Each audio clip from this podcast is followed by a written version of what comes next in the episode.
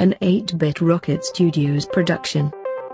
We were children of the Silicon Revolution, an X generation conscripted to fight the console and home computer wars.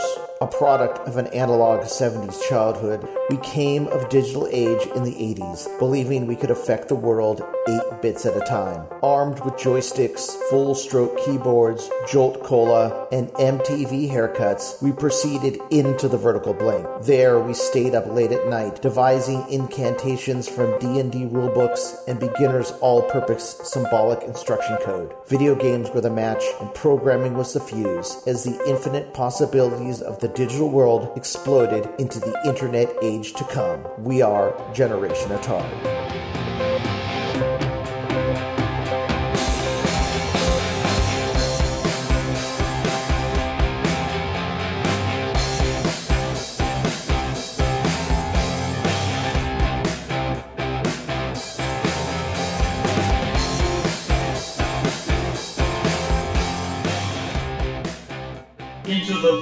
Blank.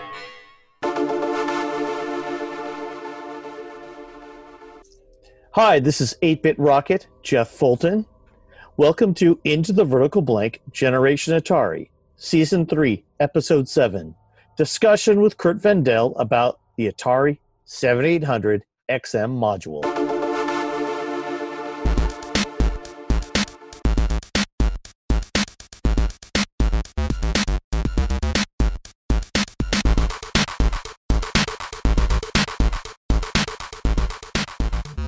When the Atari 7800 was developed in 1983 for eventual Christmas 1984 release, there were several advanced features created by GCC, the company Atari contracted to design the console, that had never been seen in a prior game playing machine. The first amazing feature was the Maria graphics chip. This amazing piece of silicon was basically a superpowered bitmap sprite display processor running at just over 7 MHz, a stunning amount of speed for the time it was produced. Depending on where and how bitmaps were used in a game, it was possible to display upwards of a hundred or more independent four color animated sprites at the same time, making games like the crazy and frantic arcade hit Robotron a snap to produce for the system. This power alone should have made the 7800 a monster monster hit for the holidays in 1984.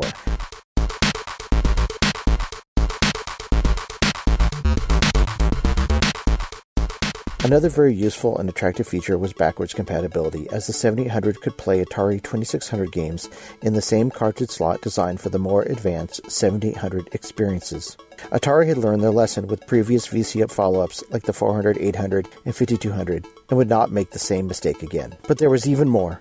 The 7800 sported cryptography. Atari did not want the console to suffer the same issues they had with the 2600, where a flood of third party developers swamped retailers and disappointed buyers with subpar games. For the 7800, they created a way to lock out unapproved third party games by developing a signing key required when compiling games for the 7800. The 7800 game code plus the key would create a unique signature that the 7800 hardware itself would verify to make sure the game was approved by Atari. Without an approved signature, the console would revert to 2600 mode.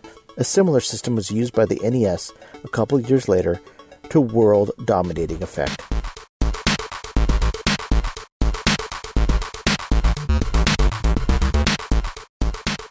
There were also hardware peripherals, all designed for launch, but all failing to make it to market. Some were simply signs of the times. A keyboard attachment, designed for the 7800 so it could act like a home computer, was the neat idea that captured the zeitgeist of 1984 during the height of the home computer wars era. But it was also the type of device that never proved necessary for a video game system. Same for the planned Laserdisc player. As Laserdisc games lived such a short lifespan in the mid 80s, this would have probably never been released anyway. On the flip side was the high score cartridge, an idea that was as important as it was tragic that it never made it to release. This battery backed up cartridge would act as a pass through for games inserted into the 7800. With specific code written for the cartridge, a game could save the top five scores and initials for specially designed 7800 games. One can imagine that this feature could have also supported save game states, which one day would prove to be a paradigm shift for NES games like Zelda and Final Fantasy. The 7800 could have had this feature years before those games ever existed. Furthermore, one can imagine the types of amazing experiences this feature would have unlocked as designers would have started making immersive games that could last over multiple sessions long before they showed up on Nintendo's flagship system. But alas, that was not to be. The high score cartridge was canceled, along with the full 7800 release in 1984. By the time it appeared two years later as a lackluster Tramiel Atari Corp release, the 7800 was launched into a new universe ruled by Nintendo. For that reason, the Atari 7800, combined with the high score cartridge and all the games that never were, will live forever in the what could have been file, stuck firmly between the lines of history, smack dab in the vertical blank. Or do they?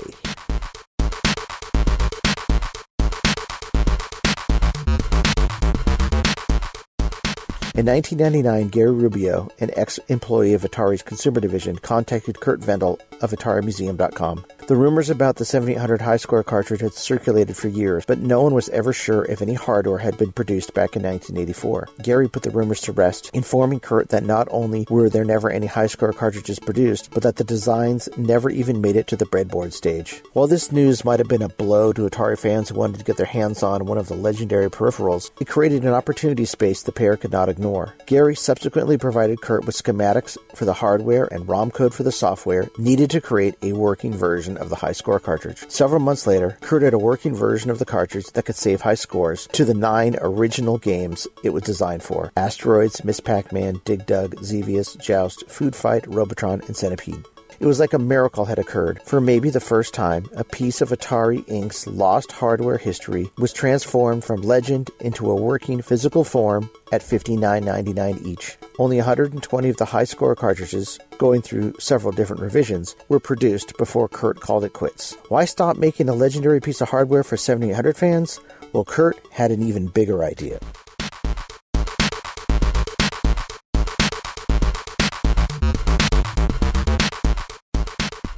The Atari 7800 XM module.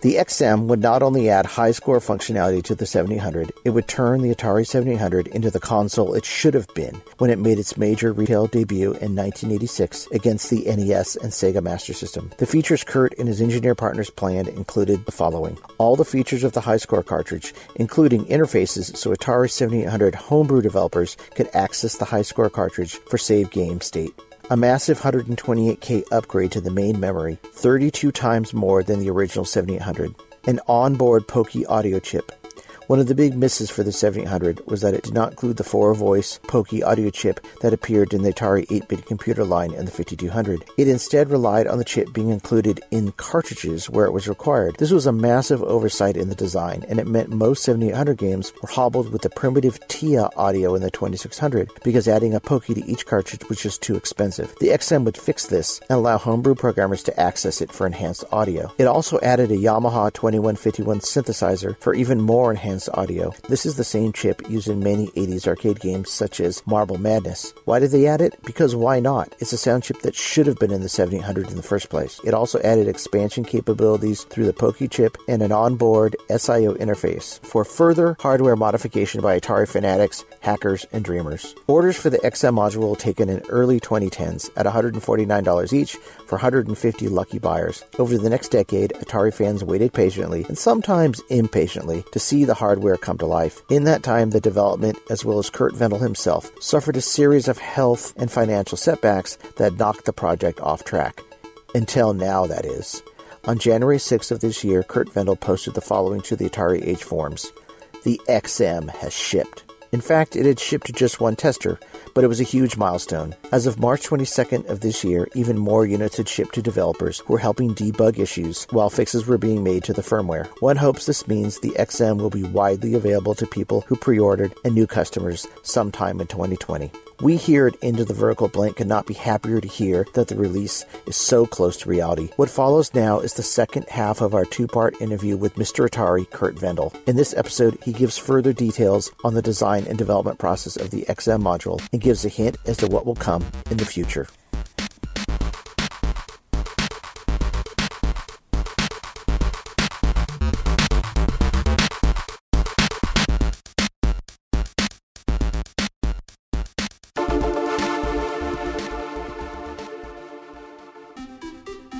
Hey everybody, it's Bill from Atari Bytes. Every week on my show, I play a great old game, then I read an original short story I wrote inspired by that game. loosely inspired. Okay, often completely different. Sometimes not even based in any sort of reality. In contrast, on Into the Vertical Blank, which you're listening to right now, you get real stories about real people and what these games mean to them. So keep listening. How you doing? I'm really good. Nice hearing from you. It's been a long time. Where are you now, though? You're not in Manhattan, though, right? Obviously. No, I'm not in Manhattan anymore. It's called the Hamlet of Carmel. We're just above Westchester County in New York. Literally, if I get in my car, I drive five minutes south, I'm in Westchester. If I drive five minutes north, I'm in Connecticut. So I'm I'm in this little kind of pizza slice right cool. between those two areas. I'm 200 feet away from each of my neighbors on each side. You know, the kids get worn out when they used to go to when they used to go trick or treating because it was like these kids would walk like five miles to get like you know ten treats. I mean, they were they were burning off more calories than they were getting from their chocolate bar. That that's the best way to do it, though, right? Anyway, well, That's it best. in Westchester. Is that why the name of your company is Westchester? Well, you see, that's the thing. I'm technically in Putnam County, but not that many people know Putnam. Everybody knows Westchester.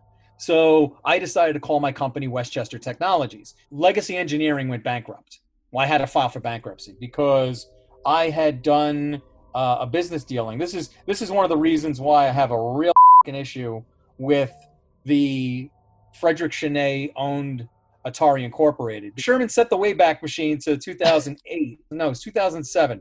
I get this frantic phone call from Frederick Chesnais. He had gotten fired the year before. Let's let's return that. He will relabel that. He wasn't fired. He was executively departed from the company um, because of some questionable financial dealings. Because he was the CFO of Atari at the time. To put it straightforward, there was a lot of money disappearing out of Atari and being transferred to the the, the board over in uh, in France. He was he was let go. Part of his severance package. I always I always love this. I always love when you get these big executives. Listen, we're going to fire you, and let me see how many millions of dollars we're going to give you as you walk out the door. Part of his severance package was he was granted the rights to MicroProse. He calls me up frantic. I'm on a friggin' cruise ship. It's Christmas Eve. I'm in the middle of the Caribbean. I get this frantic call from him.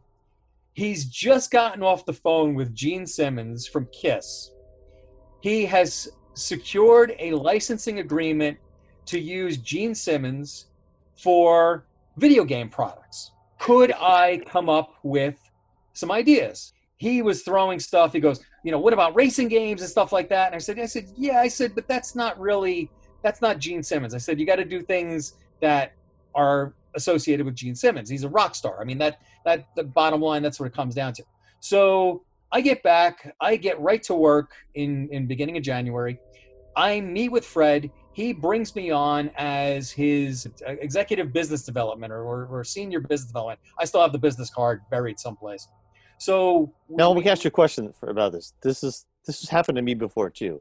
They bring you on, they give you a title, but there's no pay yet. Is that the way it was? Well, Okay. oh, well, that that's where that's where the story gets in. Yeah, I know how it is. Go on. I want to hear Yeah, this. you Sorry. know how it ends. Right, well, it, it, it, it, it basically ends. It basically ends with me spending the next six months developing a line of products for him. The centerpiece is the Gene Simmons Axe guitar controller for Guitar Hero and Oh, wow. Rock Band.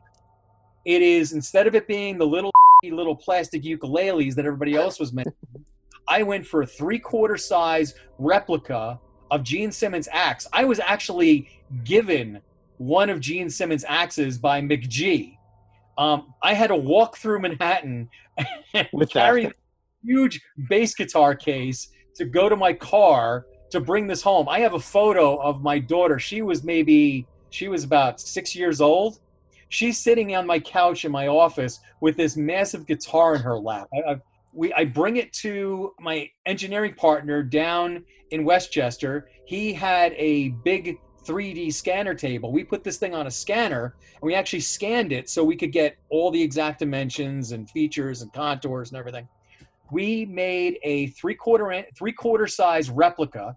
We hired a factory that would do a multi spray process, would actually spray the paint on this thing so it would it wouldn't look like cheap plastic. This thing would look like a three quarter size exact duplicate Wow. of his guitar. This thing was gorgeous. I actually went out, flew out to San Francisco. There was this I can't remember the f- name of the machine. It was it was where Guitar Hero came from. It was a I'm trying to remember. I think it was a Tato machine, um, an arcade machine. Oh, the arcade machine, right? Yes. Yes.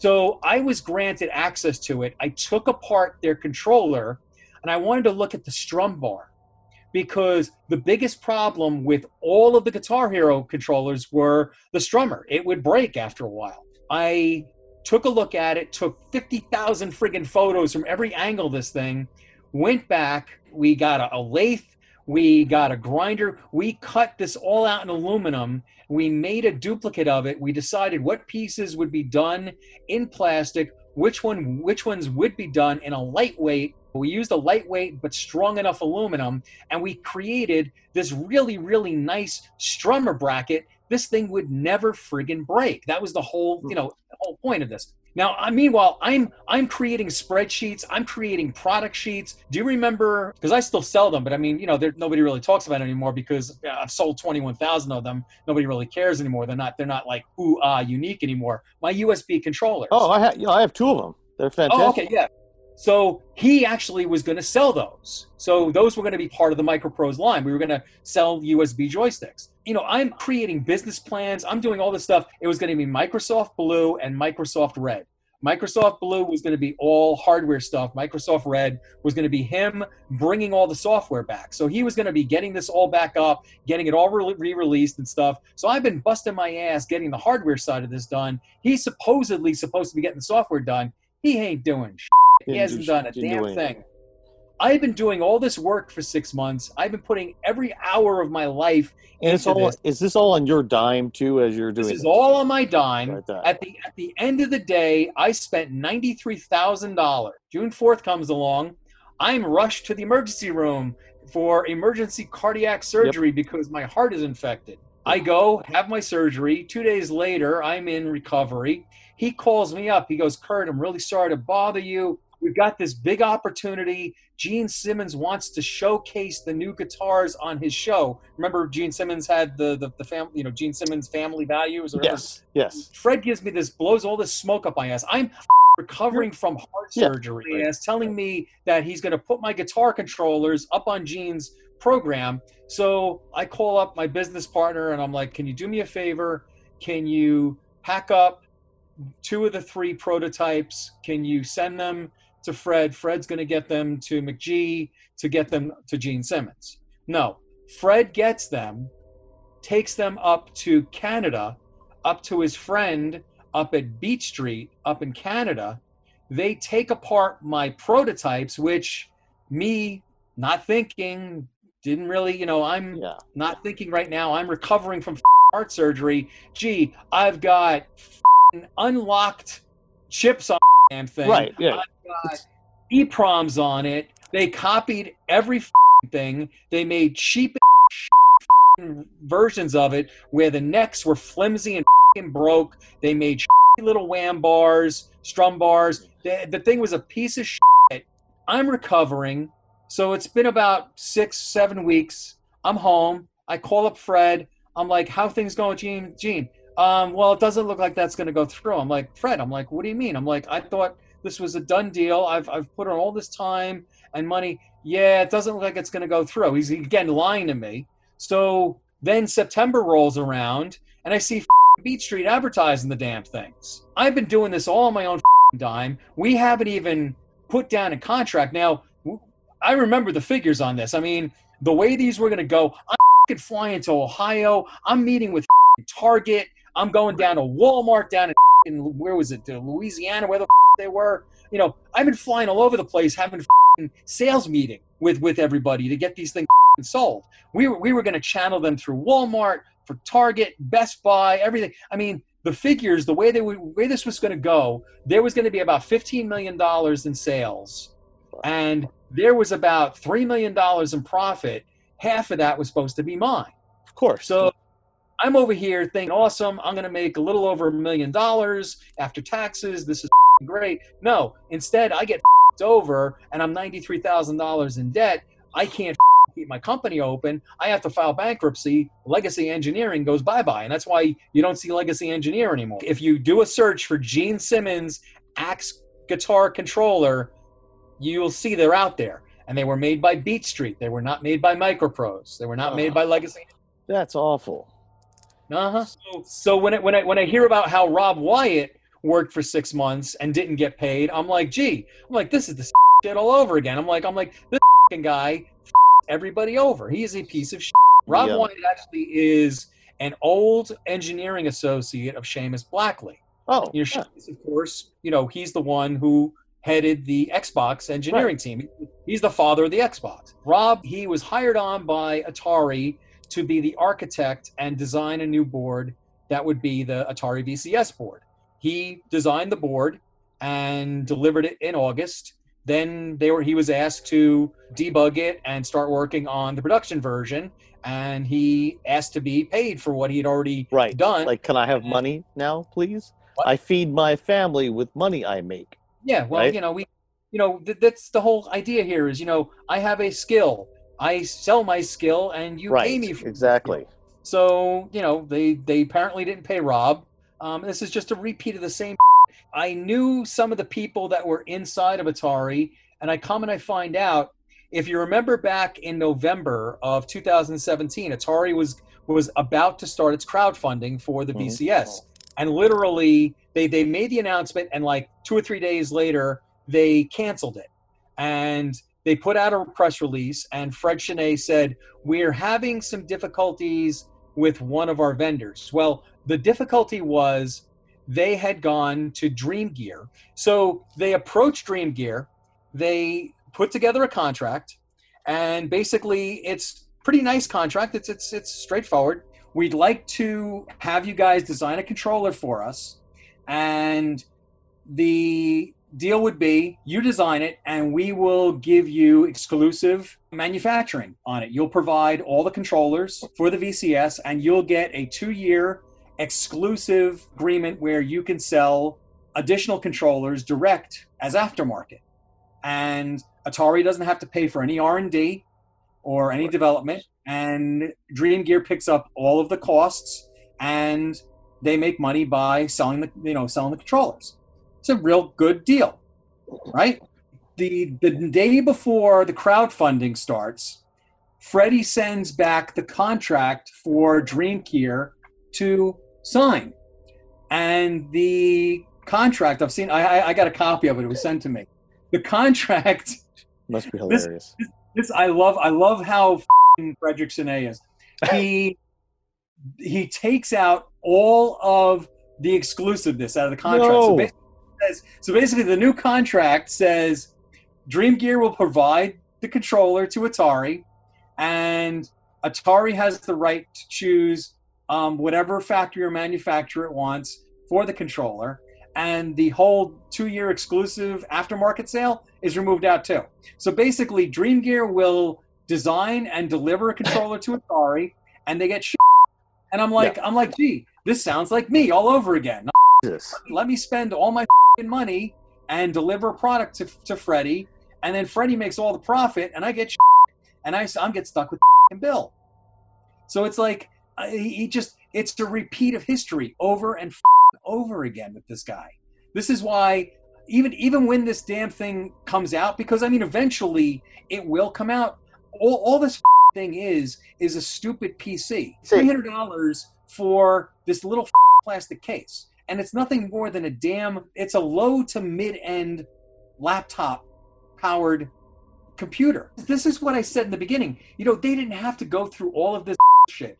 They could have gone straight to Pi and Right. had a custom version of the Pi made and gone that way. They, you know, because I mean, look look at what you've got. You've got Kodi, you've got RetroPie, you've got all these things. I can take a Pi 4 right now. I can install Kodi on it. I can do everything and anything that has been shown so far on the VCS. I can stream Netflix. I can watch YouTube. I can watch Disney Plus. I can play every video game up through the friggin' this, the, the PS1, and even you know th- apparently someone's actually almost got an Xbox One emulator working fairly stable. Although I, you know, that that I'm not going to count. But I mean, you can you can use the stream mirror, and you can you know use Steam to to steam on onto the onto the Pi Basically, there's nothing the VCS does that a friggin' Pi for fifty dollars can't do. Atari didn't need to go down this route. They didn't need to go through all this nonsense.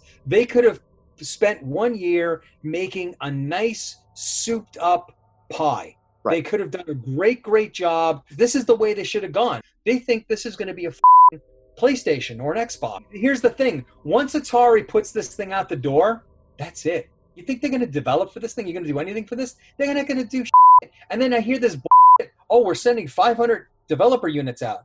500 yellow developer units to who? There's maybe three developers out there that, that might actually make some games for this thing. Who who are the other 497 for?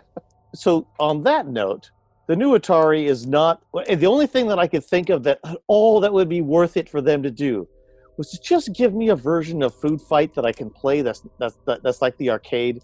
Like like I just want like so far I can play it on 7800. I got it right. I can play it on the PC, but there's the the controller for Food Fight was that 360 degree controller. I know, I know. and it doesn't exist anywhere.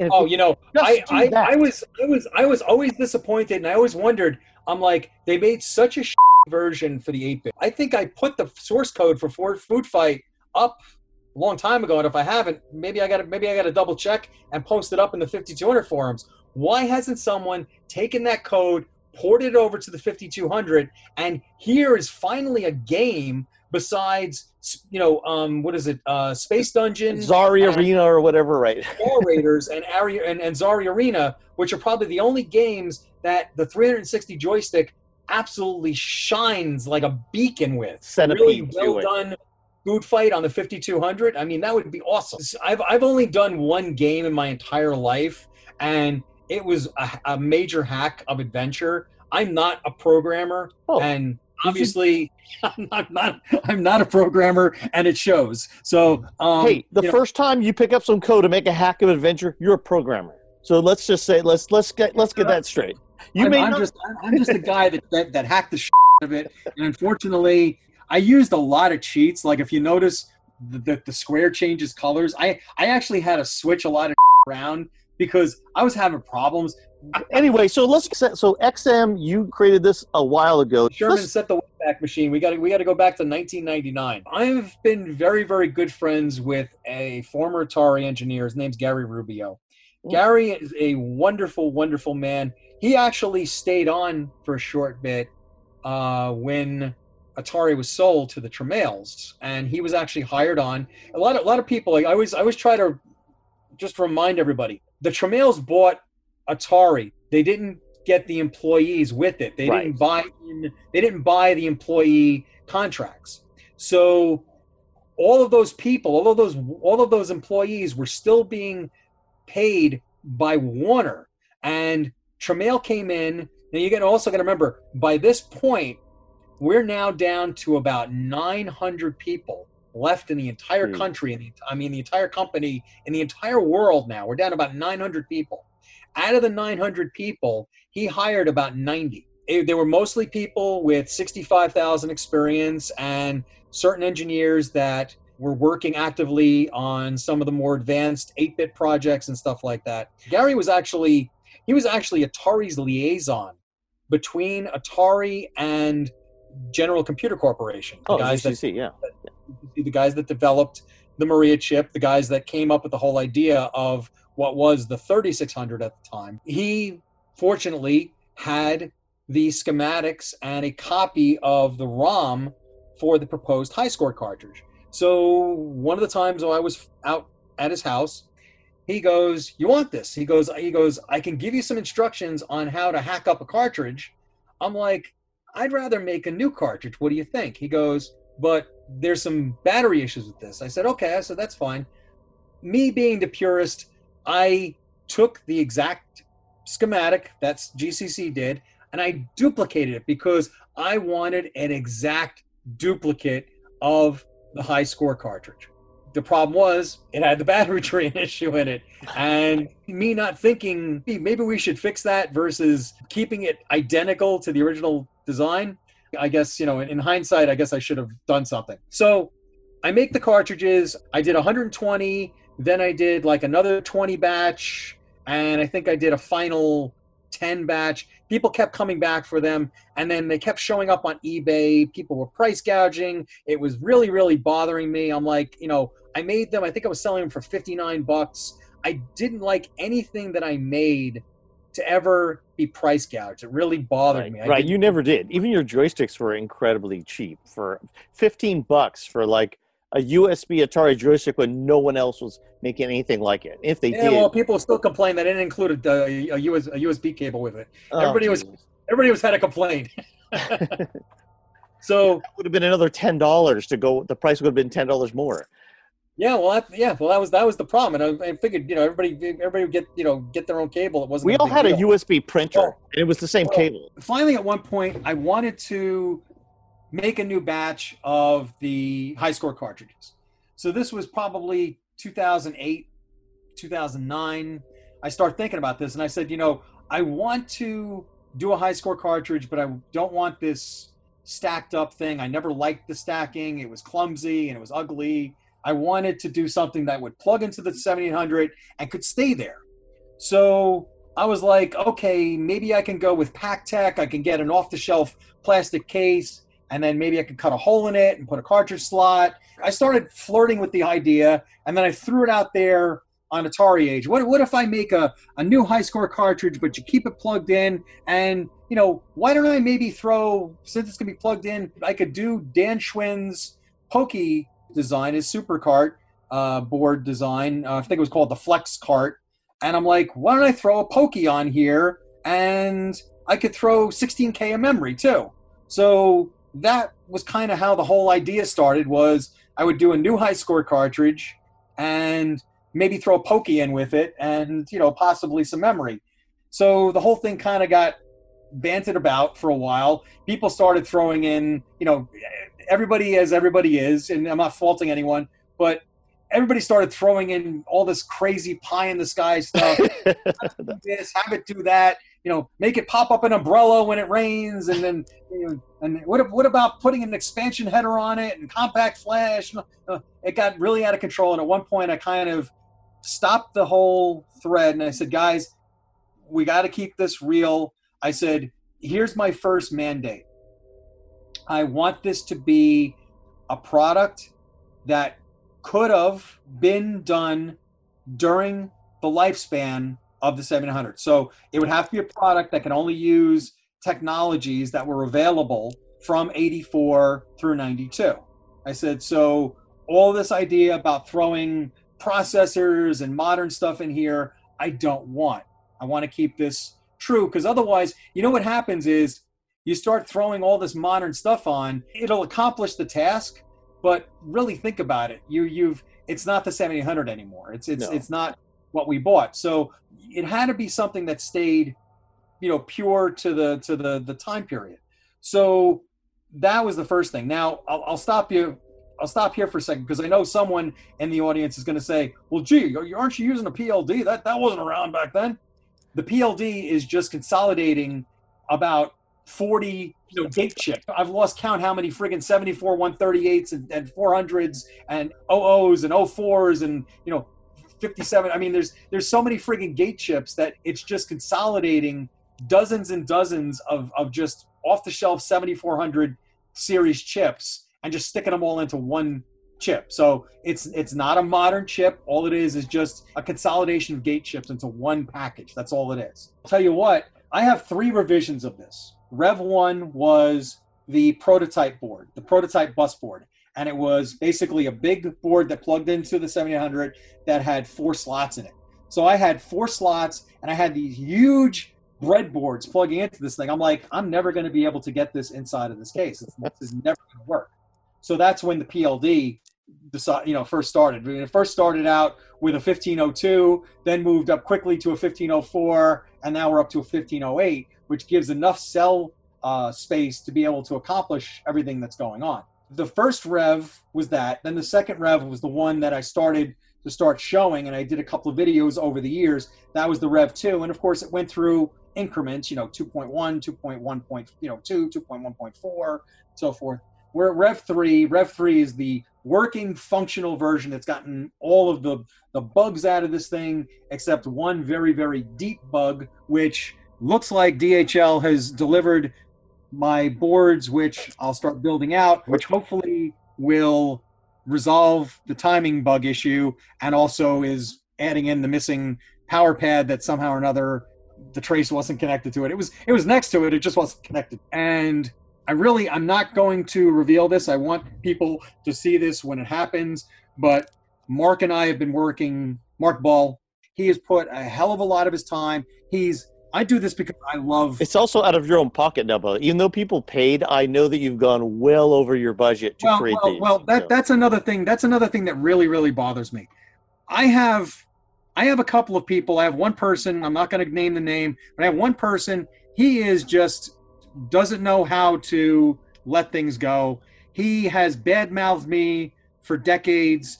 He posted up at one point that the I, I sold I sold 180 of these units, and then there were a couple of I promised the people I, I, I gave a couple of free ones out. I sold 180 of these, sold them for 90 bucks each.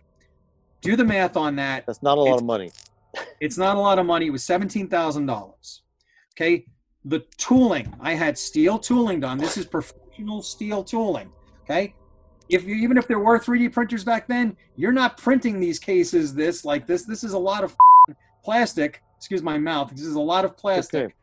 Um, and you know you're you're not going to print this out. I paid for steel tooling to be made, and I paid to have 500 pieces of plastic done. Okay. The tooling was nine thousand dollars for each side. There's two sides, the top and the bottom. So that's eighteen thousand dollars. The plastics were included with it as part of my cost on the tooling. I didn't have to pay for the plastics, which was great.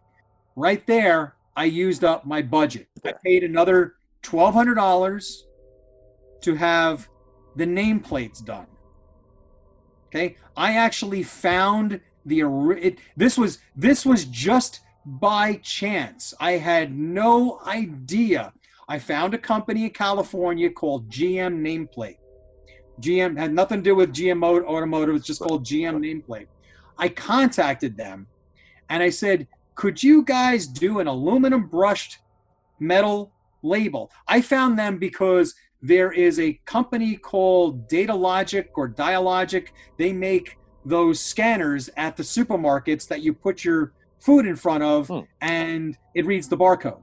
So I happened to notice the, the big name, the big aluminum nameplate on top of these things, and they were beautiful. And I found one of the machines actually had the name of the company that did it. So I was like, I contacted them. They're right in California.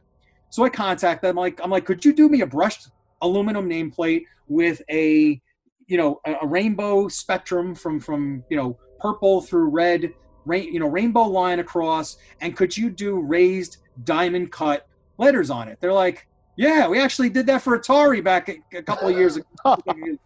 my my heart literally dropped when the guy said that to me. I'm like, excuse me? Yeah, we used to do all sorts of stuff for Atari. Oh, that's fantastic.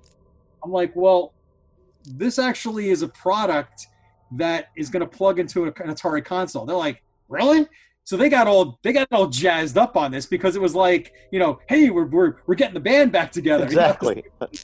So I hired this company to make these these aluminum nameplates, and these are real super high end. When you see an XM case, it literally looks like Atari made this because what I did was I took the plans. Atari in April of 1984 was working on how they were going to add computer expansion to the console. So the first idea was they were going to do what was called a piggyback CPU. So they designed this CPU module that would stick on top of the 7800 and a keyboard to plug in the side. The case design had a little DB9 on the side of it for the keyboard. Hmm. I decided we'll put a DB15 so I could make this compatible with the existing XEGS keyboards that are out there. Right. So least, while it doesn't match the 7800, it's an off-the-shelf keyboard that anybody can go out and find and plug in and use with the console. It, it, it just kind of made things a little easier. So I used the exact same design they made for that piggyback keyboard. I had the steel dual, tooling done for that. So this looks like an Atari product because it's using the exact same mechanical drawings. I wanted this to look like it was actually made by Atari. Now, of course, it says 7800 expansion module. There's nothing on this that says Atari. There's nothing on this that is Atari because this is not Atari, but I've made it so that it matches and it has the exact same look. I wanted this to literally look like it's Christmas morning 1984. You're pulling this out of the box. This is what I was shooting for. I wanted to recapture that magic, that look, that feel. The nameplate, I, I went out of my own pocket a little bit on the nameplate, and everything for the boards, everything for the components, it, it, it boils down to it's $41 between the board and the components that are going to each one. So for the nasty person who has badmouthed me for decades, and for the nasty person who posted up on the internet saying Curt stole the seventeen thousand dollars to pay for his taxes, I say to the bad person, every single XM that I ship out is $41 out of my pocket. That is how much dedication Right. and how much love I have for this hobby. I didn't do this to make a profit. It would have been nice if I made a profit, but I'm not. Now, I'm going to be raising the prices on the second batch. I have enough plastics to make 500, 700 XMs. I would hope that maybe I'll sell another 100 on top of it. And if I can sell another 100 on top of it, then I just might make enough to break even. Yeah, I think we're, we'll let's push to get let's push to get all 300 of those sold, so that everybody who's currently would- using a would- it seven would be eight hundred. but I just I just want you know I just this is I've I've sat quietly for a lot of years. I've I've you know unfortunately this project has gone through just a roller coaster of up and downs, and it's been ten years of start starts and stops. You know I never intended to have seven heart operations. I never No. intended to, to spend sometimes as much as 18 months recovering. I, I couldn't just look at a screen. If, if I looked at a screen for more than five minutes, I couldn't focus anymore. I was having difficulty thinking. I was having problems. I was actually, at one point, it turned out I was actually in, in what they called it recum, recumbent oxygen starvation. Basically, my, my heart wasn't pumping enough oxygen and my brain was actually starved from oxygen. This is why I was having difficulty focusing Jesus. and, and and remembering things. I went through a lot of starts and stops health wise. We've gone through a lot of starts and stops with a lot of hurdles. The 7800, I love this machine. I've, I've loved it since the first day I got one. I I I received my first 7800 back in it was like June of 84. A friend of mine worked for a company called Distributors International. They were out of Brooklyn. They were a major East Coast distributor for Atari. They received some of the first New York pre-release batch, and he called me up. He says, "Our contract is going to be getting canceled. We received this unit. We're not going to do anything with it. You want me to stop by your house or drop it off?" So he dropped off. He drops off a 7800, and it had three games. I remember it had Miss Pac-Man, Joust, and Galaga, and I put this machine on my TV, sat down and played it, and I was in love. And I've never stopped since then. I've I've loved this console. It, it was it's the ultimate Atari because I was able to play all my 2600 games, but now I could play all these great new better games. People who didn't see that console and electronic games like we did, and then want it, and then get it and be able to play Galaga at home, not caring that it wasn't identical to the arcade. It's so close for what It's we close, wanted, right? But also it was the first time Galaga ever was released on a home console. anywhere right right. And it was like i mean it was just so everything about the 700 was like it kicks the ColecoVision's ass. It kicks the Intellivision's oh. ass. It kicks everything else out there If it wasn't for the sound, it would have kicked the shit out of Nintendo. steve and my mother had my, our mom who passed away had the exact heart condition you have. We know exactly how debilitating it is you Yeah. cannot do anything with this condition she couldn't even sit up or she couldn't lay down she had to sit up in certain times Yeah, lay lay down at others. it is not like you had a little heart problem.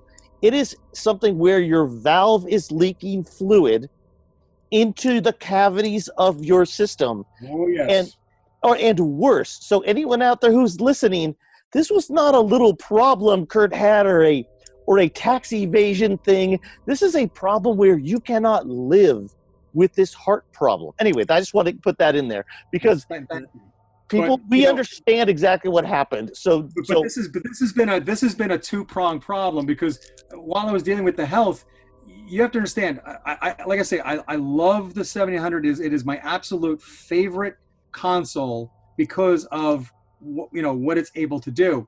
The the the thing is, it is an absolute nightmare from a timing um, standpoint. There there are numerous there are numerous problems with the console and the fact that over the years Atari Corp kept making different patches and fixes. Oh, I have a patch in mind that is basically a wire that goes that just bypasses something so that one game can play on it. right. So you can Right. get you can get Dark Chambers to Right, exactly. It's like But then, but then, like I think it knocks out Robotank. yeah, and knocks out half the other games from Activision. Right, exactly. Anyway, go on. So So I you know, this is this is this is one of the biggest problems I've been facing. Um, and and Mark and I have been, been just been going back and forth. Mitch Orman has been a monumental help. He sent me numerous different reversion uh, revisions of 700s, including uh, one which I didn't own, which was the CCAM version, which is the which is the last version. Actually, it's it's, it's more or less it's it, there's really not that much different from the the final NTSC PAL version, but it has a daughter board on top of it. It's called the Peritel uh, 700 because it's got a little RGB uh, Oh, uh, wow. board just to make sure that it didn't have any kind of timing changes versus the others. He loaned that to me. So getting the the 700 and the XM to play nicely with each other has been just a it's been like going through a gauntlet it was like you get through one stage of this and then you would get hit with another brick wall so this Right. isn't from a technical standpoint this hasn't been easy this is this isn't just like making one cartridge you know that that you know like there, there's all the different cartridges that are out there to play bigger games um you know uh, I, I give i give the biggest most monumental uh kudos to to I don't I'm probably going to screw up this name is is Tao Cho or Tao Cho the guys that did Rikki and Vikki. Oh God, That- yeah. that game is just pure pure eye and ear candy. It is just beautiful. They actually used a little I think they said they used a little ARM processor to develop the audio in that. That thing is just it's just astounding. It's incredible. uh, but you know this the XM you, you got to realize if, if you really look at it this is like the ultimate cartridge on steroids because you've got you've got a high score cartridge in there you've got a memory cartridge you've got a pokey cartridge you've got a yamaha cartridge you've got a keyboard cartridge and you got an sio port cartridge. So you, you've got so much stuff packed in here. This thing has 128k of direct memory access. This isn't just oh, you know, it's 128k. This Right. actually is RAM. This is there. These guys, and I've already, I'm, I'm, wor- I'm working with a lot of the devs. I've, I've shipped out 10 developer units, and really, I'm calling them developer units, but they're really no different than what the end user is going to get. The only difference is they've got a, it's got a special BIOS in there that they get access to a lot of tools and tests that a regular end user isn't going to get. Also, the end user is not going to have to see a lot of things that the developers are going to go into, and I'll I'll explain that in a little bit. But they've gotten these, and but they're copying entire background screens into memory and they're running animation from memory. They're doing all sorts of incredible things. Uh, what's it, Synth- Synthapalooza? Uh, Bob, Bobby Clark, he's been messing around with the Yamaha. Him and Mike Saarna, RevEng, they've been they've really latched on to the Yamaha. And these guys, they're building all sorts of tools for development, and they've already started putting some demos up. That some YouTube videos went up. It, it just my jaw dropped when I first saw this, and they did this literally within days of getting their hands on the XMs. So you got Bob DeCrescenzo. Bob came to me probably 15 years ago and emailed me and he said, Is there any chance you could give me the source code to Miss Pac Man? And this was before I released all the 700 source code that I had found. I replied back to Bob and I said, I will give you the source code to Miss Pac Man, um, but I would ask you for one favor in return. I said, I would love to see Pac Man on the 7800 because there is no Pac Man on the 7800. And we all see what Bob, I mean, Bob, what's his screen name? Pac Man Plus. Bob, when it comes to Pac Man, he is the Pac Man god. You know, he is he has done almost every version of Pac Man, with the exception of like, you know, Dr. Pac Man and Pac Mania that's out there. And right now, he just posted up on Atari Age. He is showing some of the sneak peeks of what he's doing. He decided he wants to get an understanding of how to work with the XM. So he is now going to upgrade his Pac Man collection with all Yamaha audio. Oh wow. So I'm super super excited. You've got you got Perry Perry Thuente. Uh, he's you know TEP uh, 382 on on Atari Age. Perry has been working with me and Mark very very closely for the last year. He's been fantastic with, with, helping me out and i really i can't thank him enough he's been a phenomenal friend and a, and a, and a phenomenal help to this entire project he has big plans he wants to redo Dig Dug with Yamaha sounds. He wants to do Galaga with Yamaha sounds. And it's not just the Yamaha stuff. Remember, you got a Pokey uh, processor in there. Obviously, all the games like Bob's Pac Man 320, is Miss Pac Man 320, you know, all, a lot of his other games all automatically work with the Pokey. Fortunately, what Mark and I did, we, created the mapping and the registers on the XM to be try to be as compatible as possible at the time with the existing cartridges that were out there, that the Commando and the Ball Blazer, to try to be compatible with the X board, which was out at the time, and we didn't want to. I didn't want to. I didn't want to create a product that was going to quash the Right. Board. I mean, it was kind of just the beginning. I don't think very many people actually ever really went for it. I don't really know very many people that do have boards, but I just wanted to. I didn't want. I don't want to step on anybody's toes. I don't want to come walking in and go, "Oh, hey, look! I just created this new product, and by the way, it screws you over." You know, it's kind of like right now. I'm still trying to sort out with Mark a couple of final things. CPU is who is a fantastic guy. He's been working very, very closely with with Albert from Atari Age.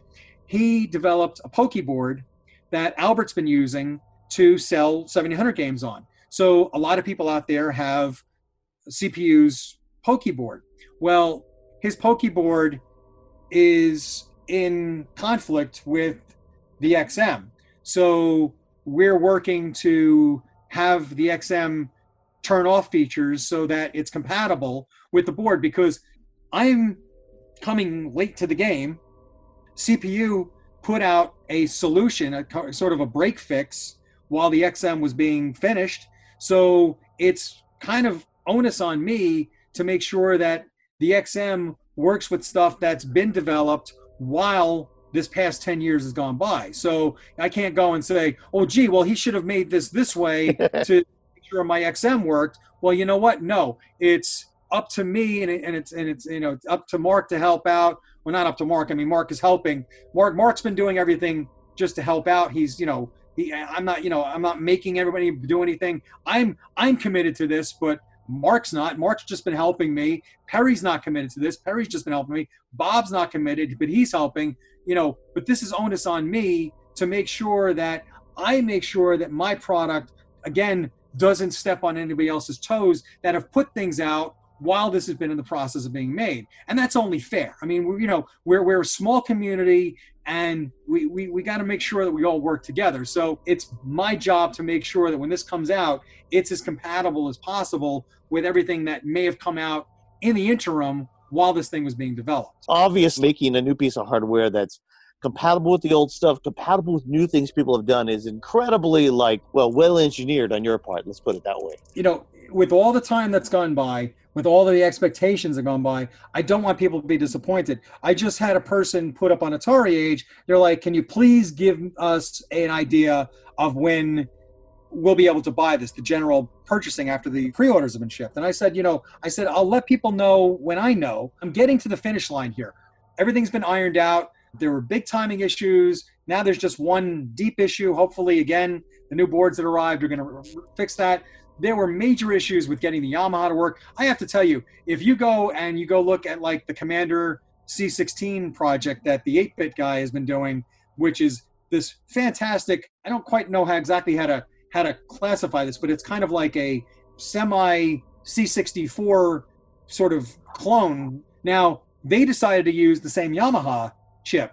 They had major problems getting this thing to work with their design, and I can totally sympathize with them because I actually have, just from my own sanity here, just to joke, on the board, there's a section where it actually says Yamaha Insanity Zone because it was literally driving me crazy because I was having the data sheet that Yamaha released with the 2151. They, they gave a schematic in there it is absolutely useless. I I built the circuit they they put in the data sheet. It doesn't work. There's a schematic I found from the Sharp um, X68000. I tried implementing on that. That didn't work. so it was a matter of going back and forth for quite some time to finally get this thing to work. And again, kudos to Mark because he finally threw in a couple of things to get the darn thing to, to cooperate and we got it going. Then there was the issue with like the op amp getting because now you got to realize I've got cartridges that have got audio output like the um, the Ball Blazer, the Commando, the, the the Rikki Vikki, and then anybody else who may come out with cartridges that that that push audio in. Well, the XM has its own Pokey, so it's pushing audio, and then the Yamaha was pushing its audio. So I had to build this audio summation circuit to bring all this audio together, amplify it, and then push it down and go down through the external audio uh, feed back into the 7800. So then it would push the audio out through its RF modulator. So that was another major, uh, uh, you know, complication. And I give again big kudos to Mike Mike St. Pierre, my tech on Atari Age. He helped me out with the audio amp and finally getting that straightened out. So that was yet another hurdle that was that was you know finally uh, you know uh, overcome. So you know there's been a lot of challenges on this thing. It's been a nightmare sometimes, but it's been fun and, and very satisfying to see it coming. I'm I'm now at the point where we've got a really great, nice, stable uh, piece of hardware that's doing everything that it was promised to do. Now we're at a stable piece of hardware all the features are working on it. It's now in the hands of developers. These guys are now making games and they're already putting out little teasers of what they're doing. And I have to tell you, for someone who, you know, it's one thing you're just the face in the crowd and you see something coming out. But for me, when I see these guys putting up demo videos of new games and it's working on something that I made, I get goosebumps. I get this big smile on my face. I'm like the proud papa because I'm like, they're doing something and I helped them, I helped give them a way to make these new games. And this makes me happy to see that I'm helping to put a sort of a, a second life into this 10800 because again, it's a fantastic piece of hardware. Graphic wise, it is far superior to the Nintendo. It's just the damned audio. It's just that's the problem. You, you have to understand a, it was a victim of the timing. GCC planned to put out a low cost audio only processor chip that could be put into all the cartridges that wouldn't be as costly or as cumbersome as the Poke chip. And that was going to be the plan that these chip these cartridges were going to have this for those games that would use enhanced audio. I, I think it probably would have been more cost effective to have put it in the console, but the idea was make the console as inexpensive as possible and get it out the door. I mean, you know, when this thing was originally supposed to come out, I mean, they were talking $149 price. So, I mean, that was very, very affordable for the time. I mean, that was that was a great, great cost. And if Atari hadn't been sold, if the 7800 had gone into its full release, we would have saw the fully realized console by that Christmas. And the other problem was the the games. I mean, you got to understand the situation here. There was a huge legal fight between Tramiel, Warner, and General Computer Corporation. What Tramiel thought was when he bought Atari, the Maria and the 7800 console and all the games that GCC had developed all came with Atari. Right. What he didn't realize was GCC didn't work for Atari. GCC was actually working under contract directly to Warner Communications, and Warner Communications had them producing product for Atari. Also So- for the arcade, right? I mean, they made they made the Food Fight arcade machine. Correctly, they did Food Fight, they did Quantum, they were planning. Uh, I think it was Night uh, Nightcrawler or Night Night Nightcrawler, Night Stalker, I think it was. Uh, Right. that was another game they're working on. Um, Steve Ross was quoted at one point. He called GCC the toaster, and he said you gave them a game to develop, and they would pop it. They would pop it right out. And you know, you look at Sunnyvale, California. You had these teams of programmers. They were taking a long time to put out a game. GCC, these guys were young, they were hungry, and they were aggressive. And these guys were popping out games left and right. There was actually one point where there was a conflict. They actually developed, GCC developed Millipede for the 2600. They weren't commissioned to do it. So they go and they deliver it to George Kiss. And George was like, We're already developing this in house. And the GCC version had this really neat, huge mushroom title screen. Its shooter was actually more well defined. Playable wise, I'll be honest with you, I think the Atari version was actually a better playing one. But that was the whole point was these guys were like they were cranking out stuff they were cranking out stuff they weren't even supposed to do they were cranking out stuff Tramiel has to fight with Warner to find out who owns the rights to this. Eventually, it turned out that Tramiel didn't own own it. He paid GCC three point two million dollars to pay for the development of the Maria, the seventeen hundred, but the games were separate contract, so that was another six months of negotiating. He purchased the nine games that they had developed, but now look at the time period here. They're, they've been negotiating all through 85 and then finally by january of 86 now they say oh here comes the 7800 it's already over a year and change late. And pole position 2 which was hot and great back in 84 is old and boring now. Galaga which was hot and great in 84 is old and boring. All the games were now old and boring. And now you've got this new com- company coming over here. Well not new but you got this new guy on the scene nintendo they've got games like super mario brothers which nobody had ever seen a game like that before. You know we were all used to just bottom shooters Right, and exactly. right, pitfall uh, and pit, yeah pitfall. Yeah you could do a side scroll like that but this was a side scroller. You're fighting mushrooms and getting gold coins and all this cool stuff and nobody had seen a game like that before. You know nintendo to get into the retailers they had to basically hide the whole you know if you notice it's not the nintendo video game system. It's No. the nintendo entertainment system. They couldn't sell it as a video game. They had to sell it as an entertainment system. They had to pack it with a stupid plastic robot to get it Rob. into the retailers. And the robot the robot barely friggin' worked made a ton of noise was slow as and they only made two games for it. And after that once nintendo started selling they got rid of the damn robot it was it was enough to get them in the door once they were in the door they were like forget this we're, we're in we're in now and we don't need to, to play games anymore with the stupid robot and they, they they got rid of it these guys nintendo was putting out really hot games all atari had left was old games and now nintendo did something which pure dirty pool was this whole exclusive license. Right. They basically locked Atari out of the market. You know, Sega Sega survived with its Sega Master System because Sega most of its games it had a huge library of arcade games. Most of those games were not brought to the home yet. So, you know, they had great games like Golden Out, uh, Axe, Altered Beast, Outrun, Afterburner. These were fantastic games. So they they had enough to be able to keep themselves afloat and working.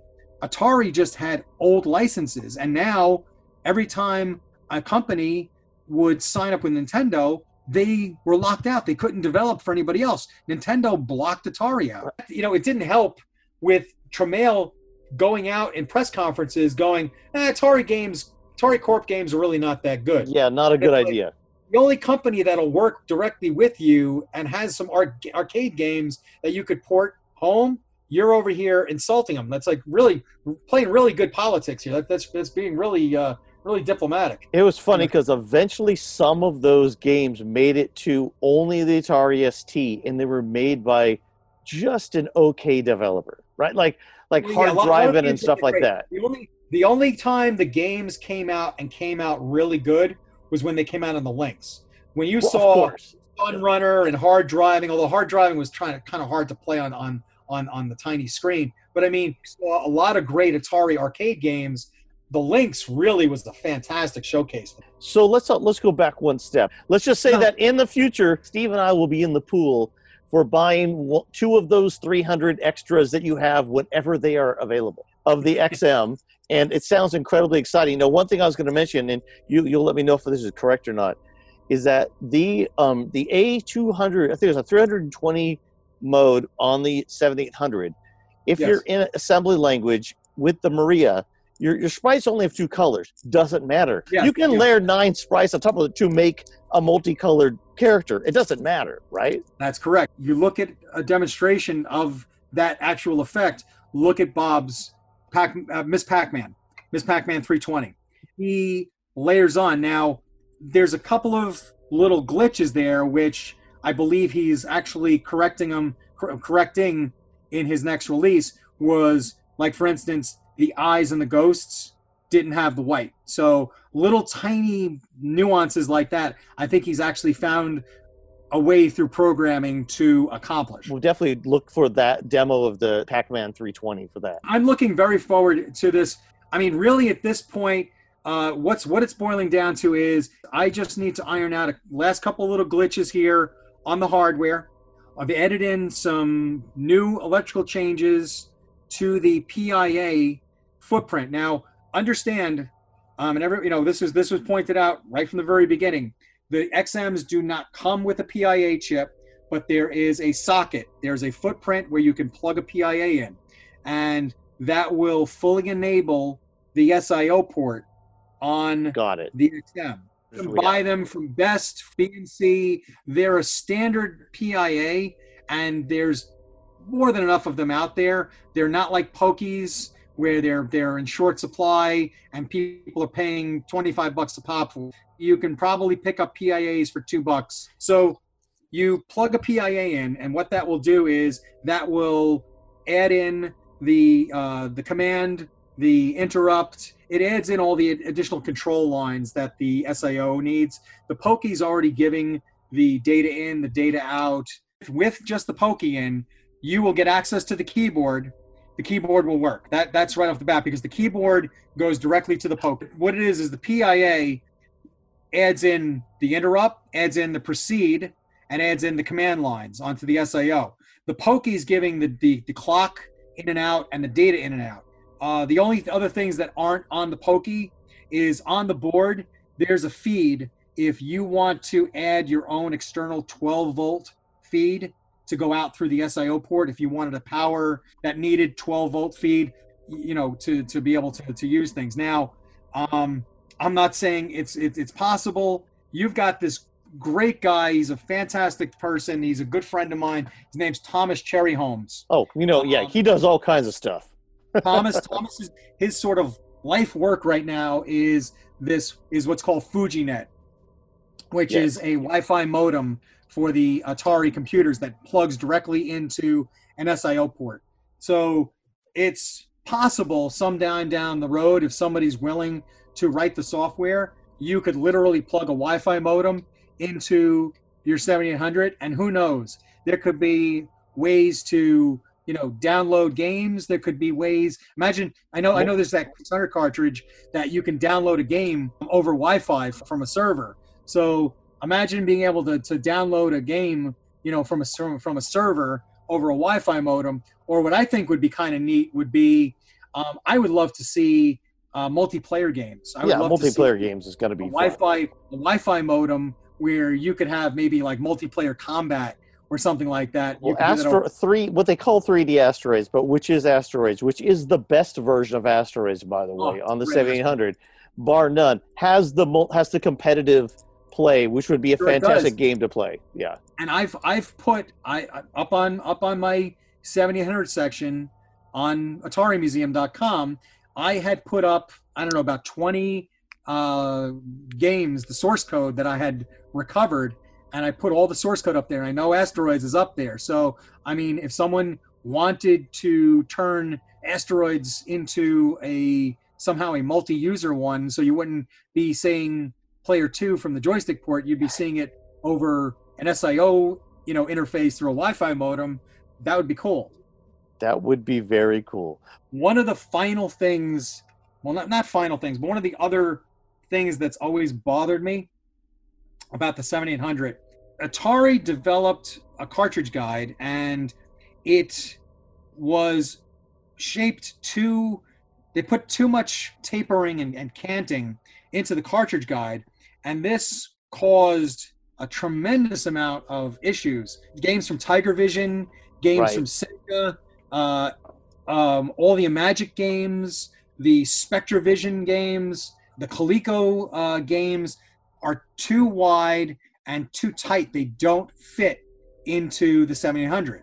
So there are games has nothing to do with electrical compatibility with the 7800. A lot of games just physically cannot be plugged into a 7800 and if you jam the cartridge in you wind up cracking the guide and breaking it so um, so this has been something that's bothered me for a hell of a long time. I'm pretty decent with with SolidWorks, so I made a new cartridge guide, and I've gone through three revisions of it. And Bob DeCrescenzo has this really really cool uh, 3D printer.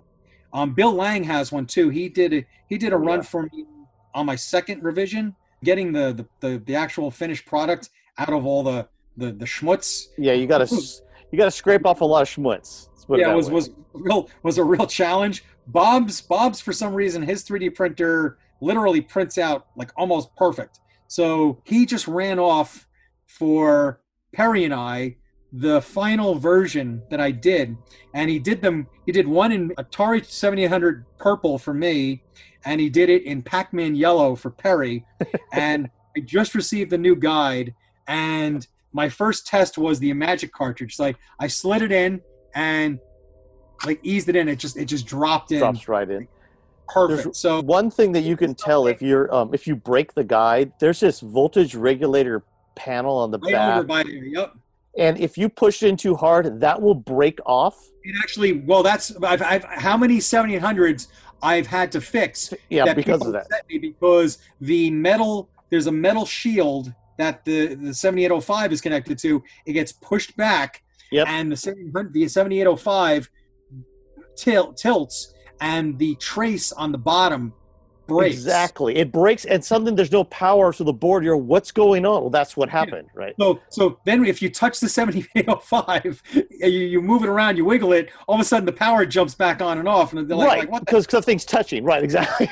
well, what I what I found was the best way to do it is was to take a resistor, take like a quarter watt resistor, cut a piece of the uh, the lead off of it, and then solder that onto the bottom of the board. This way, there's some meat there. You got to you got to get rid of some of the solder mask, and then basically put that on right directly onto the pin of the, the, middle pin of the 7805 and just solder the whole thing across and that creates enough of, of, a, of a solid you know amount of, of, of tension there to hold the damn 7805 in place Well, I'm going to say that the the rise of Curt Vendel doesn't just start with the publishing of your book with Marty, which is absolutely the best Atari book ever written. We didn't get to just, that, but that's if it- okay. it just didn't have 12,000 gra- uh, grammar and, and spelling errors in it. it doesn't matter. And Marty, you know, he's uh, he's doing his thing right now. He's he's a he's Marty, a rock. Marty's, Marty's, Marty's digging his he's digging his, his guitar and his yeah, rock. he's awesome. he's he's off he's off having a good time he's got a i hear he's got a really really wonderful girlfriend he's a really he's been very happy and i'm i'm, I'm really happy for him him and him and i haven't really been doing very much right now only because I, I basically i kind of put my foot down i'm like i have a very bad habit of i see a problem and i want to jump on and help so i got myself involved in probably a dozen projects you know what happens is when you got to put time into a dozen projects, nothing gets done because you're putting five minutes into each one of them. So I finally put my foot down. I said, no more projects. I said, the only project that I worry about is the XM.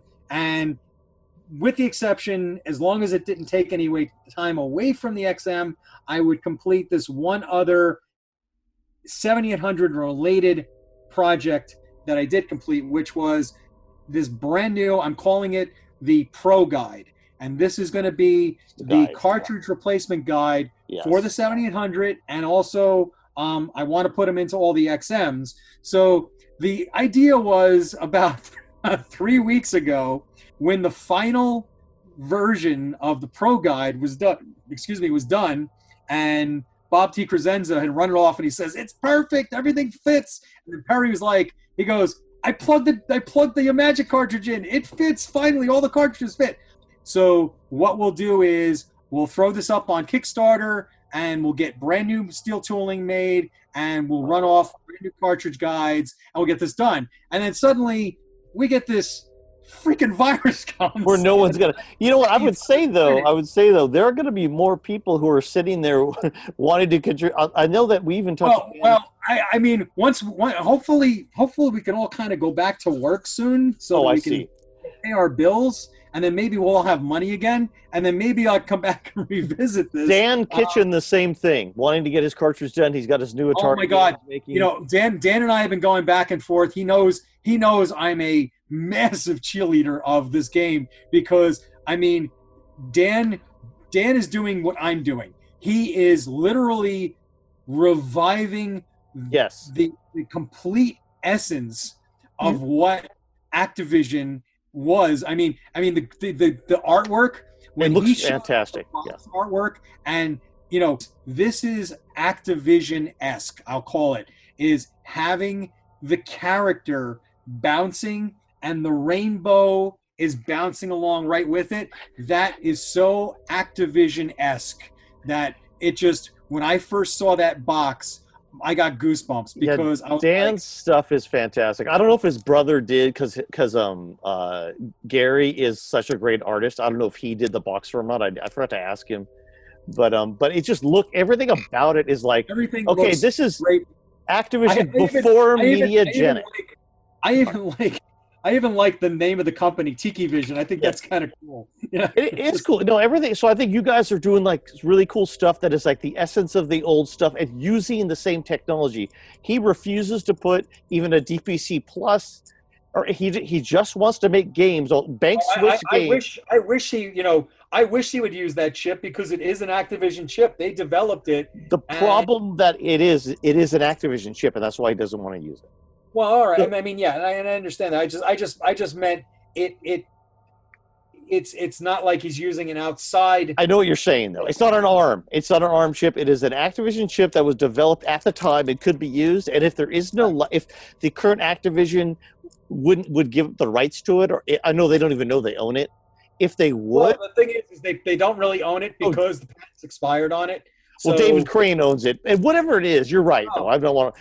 If he he maybe eventually he will, but right now I think his head is in like using that same code in in 128 bytes of RAM and then bank switching to make the best game he could have made with all the time possible. Same stuff you're doing with making the XM, right? I'm not I'm like you're you're trying to make it as good as you can given that technology and that's Well, fantastic. that's it. I mean, you know, it's it's it's working with the old stuff because I mean, you know, a lot of this could have been done. We, we could have thrown an ARM on this. We, we could we you know we, we could have done. We had to throw a Pi on this thing for, for Christ's sakes. I mean, there could have been a lot of other things that could have been done. It could be it could do ten times more than what it does now. But the thing is, it's it would not be an Atari now anymore. It, it, it you you're just you've tainted the whole thing. It's, it's like what's the point? You're shoving a new console in. You, know, you um, might as well be using an emulator and then just write an emulator that adds in all these you know fantasy features. It's it just it, it just doesn't stay pure to what the original design was, and that's that's not what I want. And that does that that doesn't accomplish anything. That does that that doesn't really. I, I just don't think that's the right way. Right, that's like using that's like using a RetroPie to emulate your stuff. We could do that anyway right? Like we could right. we could but play then, any game possible you know, anyway. People are going to look at that and they're going to yawn. I mean, you know, this is using you know stone knives and bear skins and you know giving everybody you know a real leg up. I mean, and I, I don't I don't want everybody to, you know there's a couple of really important hidden things on the XM I haven't revealed yet. I mean, I've revealed okay, it's high score, 128k, two audio processors, keyboard, and SIO but there's a couple of other features in here I haven't said or made any mention yet, and nobody's going to know about until they plug them in and they turn on the end user BIOS because the end user BIOS has some really nifty, neat stuff that's going to be in it. Uh, there is going to be a game, and it's it's a it's a game Mark wrote. It's hard as hell. It's one of those hard as hell, but frustratingly addictive games because you have to you just you get pissed off at it and you keep coming back and you got to keep playing it again. And you know, it, it uses it's using the RAM. It runs from RAM, and it's using the Pokey chip. And um, Mark may still he's still I mean he's still finishing the XM BIOS. He's flirting with the idea of maybe also having it use the Yamaha, but I mean that's up to him. But right now it's in the developer uh, BIOS, so I've been playing it a lot and uh, it's fun. Just so everybody understands, the the XM, when you plug a cartridge in, the XM automatically checks for what kind of cartridge it is, looks and sees if it's a 2600 cartridge. If it's a 2600 cartridge, the XM turns off basically. It just becomes a pass through device. The 2600 cartridge just talks directly to the 7800, and the XM is out of the equation. So it, it you, there's no way for 2600 games to access the memory or the high score keeping or anything. The XM just kind of becomes transparent, it disappears. It's only meant for 7800 mode, it's only meant for 7800 games. When you plug a 7800 game in, it senses it, it will check the game, sees if whether there's a pokey chip in it or if there's memory in it. Uh, we did check with Serpentine, which uh, which is Mike's right. game. Uh, Serpentine has its own memory. It is working perfectly with the XM, plays nicely. The Cuttle cart works. The Harmony cart works. The Croc cart works. So all of those multi, you know, multi-menu game cartridges work. That's not a problem. Uh, Rikki and Vikki works with it. Rescue on Fractalus, Commando. So made sure all the games that have anything extra in them work with the XM. It turns off or passes through those games features through the XM. Then the XM allows the game to load up and play. If there's no game at all plugged into the XM and you turn it on, then the XM senses no cartridge, and then the XM will load its own BIOS. The BIOS comes up, and now you're able to go in and you can do things like clear the high score cartridge. Um, you can run tests. Maybe maybe there's a problem and you just want to check the XM. You can run a end user set of tests. You can play the built-in onboard game that comes with the XM, and then you're going to be able to use a couple of very special programs that are built into the XM that access some of the other features that I haven't mentioned on the XM. One of the important things is, and this was something that I, I put in the hardware from the very, very beginning, since Rev 2.1 of the board was the ability for the onboard flash chip that holds the BIOS to be upgraded. So if down the road we want to add in a feature or address something, or maybe a new cartridge comes out and we need to sense a new signature for that new cartridge, we can give out a BIOS upgrade and then you could throw it onto a cuttle cart or a harmony or whatever and then you can run what's called the xm programmer and that will automatically reflash the BIOS and update it. So we made it Wow. so that these are going to be out in the field, and if we ever have to do something, it's not like I got to go, oh well, you're going to have to mail your XM back and upgrade it. So now you'll be able to do that right out. There aren't enough color carts and and uh, and well, it's not Harmony. I think it's Concerto. I guess you could use can use the- you can use the Harmony cart, but it just plays twenty six hundred games. But there's not Yeah, enough. can use- There aren't. You can use the Harmony because it's 2600, but you got the Concerto. Saint, uh, Saint is working on a new a new SD card, uh, a cartridge, so that that may be coming. Yes, I think uh, that he he took a break though after the Jaguar. I took a break because he said he's, you know, I think I think he's kind of under my philosophy. you you know how it feels. you can't do everything. You know, when I was when I was dealing with the health issues, I was in a lot of pain and I got a really really really really really short temper and I kind of told everybody to go f themselves at one point and I I actually stopped using I stopped going on AtariAge for I think like 2 years because I needed I was unbelievably stressed out. I was sick. I couldn't work on the project, and I had everybody screaming at me, "When are you going to come out? Why? Why aren't you doing updates? Why aren't you doing anything? Uh, You're lying. I want my money back." And it's like, you know, this was another thing. You know, from the very beginning, it was always said, "This is going to pay for the tooling." So there are no refunds. The money's going into something, and the tooling is being made. The plastics are being put out there's no way to refund because the money you put into this paid for it and it was just enough to pay for the tooling because now it's like oh okay so now on top of all the other money i've spent so now i got to put eight i got to put 90 bucks out of my pocket for everybody because nobody wants the xm now Well, it's going to be coming out. The one thing I was going to ask you a question about was this RAM is on top of the 4K that's already in the 1700. and that's on top of the uh, the Maria RAM. And actually, Maria has two different memory banks. There's there's Mem one and Mem zero and Mem one. We're directly talking to the Maria, so we're actually this is what's key is when it comes to like graphics. Now the Maria literally. You know, has its own graphics memory. The CPU can literally run on one set of memory, and the, the Maria can run on, on the 128. So now now you've got this massive amount of memory. So Bob had a game that he was doing, which was a scrolling game, and it was frustrating him because he couldn't get the scrolling to go smooth enough. But now he could literally load all of the background into memory. You'd be loading up and you'd be accessing the backgrounds or sprites. I mean, you could. I mean, I mean, remember something. The 7800, the way the Maria was designed, it's designed in the same design philosophy as an arcade. And you're, if you look back at a lot of the arcades, they used to have kind of a, a sprite string. There would be this long graphics of just the sprites for the game. So you could see yourself loading and keeping all of this stuff in memory for the Maria, and the Maria is just going to directly access this stuff to put up on the screen. So this is going to change a lot of things. This is going to give the programmers the ability to be able to do certain things for games that they were limited to in the past. And I'm hoping we're going to see things. I, I'm I've I've always kind of thrown these hints out to programmers. Well, not not kind of hints. I've actually kind of been sort of pushy on it. I'm like, can someone please take Desert Falcon and convert it into Zaxxon? Make a real game out of it, right?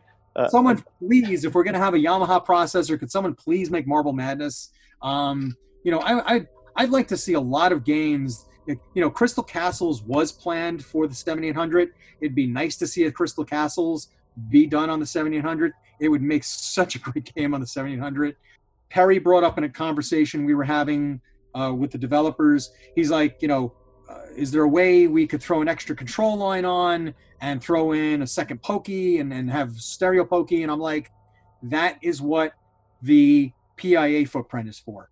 The programmers can throw access the pia they could throw a line off that throw a couple of gates on that and you could actually create your own control line just to go to a second pokey and control a second pokey on that there's a lot of things in here on the expansion module for hardware hackers and tinkerers and that pia is giving is, can open up a huge amount of doors for them remember you're now going to have access to all of you, you've still got you've still got all of the the paddle lines that are there on the pokey Right. you've got all of all of the, the joystick lines. You've got all those other all those other lines on the PIA. There's a lot of potential there for people to hack the hell out of that XM and make it do far more than what what it's already going to be doing right off the bat. So there there's a lot of possibilities that I put in there. Every single thing on that board, I marked everything. So if somebody wants to tinker on that board, they're going to see where every single address line, data line, control line, everything is there on the board. I did that purposely. Yeah, have you looked at some of these boards and how they're labeled? Like when you're when you're looking for R66 and C64 when you want to do the timing fix, unless somebody puts a photo up and circles it with a little red circle, you have no damned idea where they are. And even then, it might not be the right version, and it might be the PAL. Uh, they may show a PAL version. someplace else. That was one of the problems. You're dealing with several different revision boards, and then on the revision boards, there are so many different version, excuse me, versions of the O2 socket, the U13 socket, that has so many different variable components in it because they tried one timing fix this way and another timing fix that way. They omitted it completely. They they did this, they did that, and it's like, you know, could we just stick with one hardware model for crying out loud? So those were for 2600 compatibility, or those were to get certain games that were using like the pokey chips and stuff to work Right. properly. But the problem is, is it it, it causes Yeah. timing issues, and unfortunately, it causing it causes timing issues that were that were uh, giving me issues with the XM. It actually has a bus divider. We actually put a 245 on the XM. We actually turn off.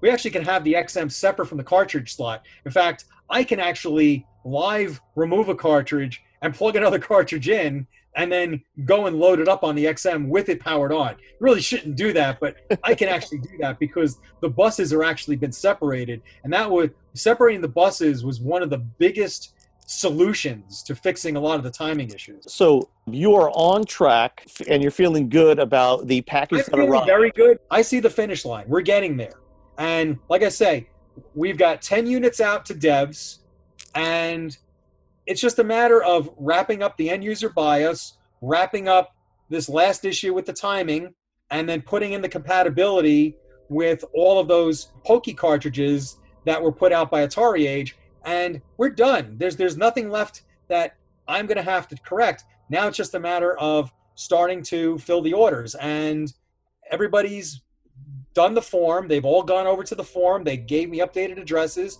Now I'm going to just go from the first person that contacted me to the last, and I'm going to take them in like batches of five, con- recontact everybody, just verify. I'm just going to let them know your address is correct. Great. Your XM's on its way. Here's a tracking number. and Here's you're next person. feeling healthy. So it's been two years since I had my last aorta replaced for the third time. You're feeling good is really the gist was of our conversation. The secondary part was when XM will be ready, but the XM stuff that's in there, what you're doing is like exciting. When it will be ready, yeah, I'm gonna buy one. I've I never got I never had a chance to pre-order one, so I will be there buying two, one for Steve, one for I, whenever um, whenever you are in the second run. But that's great. Thank you, Jeff. I the prices are going to be like 149. They, they may be a little bit more. They may be 169. I think that's still a fairly reasonable price for what what everybody's going to be getting. If you open an XM and you open a 7800, there's actually more hardware in the XM than there is in the 7800. You would be really cool, and I'm just going to put this out right now. If Bob would create a game that takes advantage of it, package it, and sell it for two bills, so that you get your XM with a new game made by Bob DeCrescenzo that takes takes advantage of some of the new features. be nice kind of a bundle. Maybe do some with you know from everybody basically. One from Bob, one from Sure. Terry, one from Mike, one from Bobby.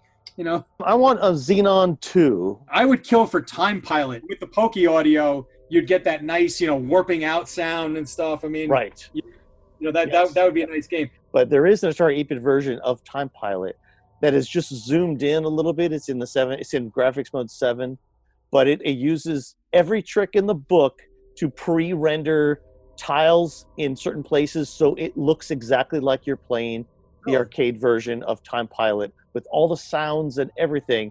It's just zoomed in a little bit because, because Okay. but it, it is incredible. I'll send you a video link to it. I would like to see actually. I'll tell you. The, you know, you, you want to talk about a good vertical, Bosconian. Well, Bosco, okay, I'll send you two videos then. Because I, I just saw the new video. I saw the new video for the 8 bit. And when I saw that, because I've always, I, I got to play that in the arcades as a kid. That, that left such an impression on me. When I saw that, I said, my God, please make a 7800 version The last off, you know. Anyway, okay, I'm going to leave you alone. We'll get another interview with you um, when it comes out, so that we can uh, we can promote it and get people for the second Kickstarter. Hi, this is 8-Bit Jeff here. What you're listening to right now is a song by Tony Longworth called Everything Has Energy. We're going to play a little bit of it right now, and then we're going to use it underneath the rest of our discussion.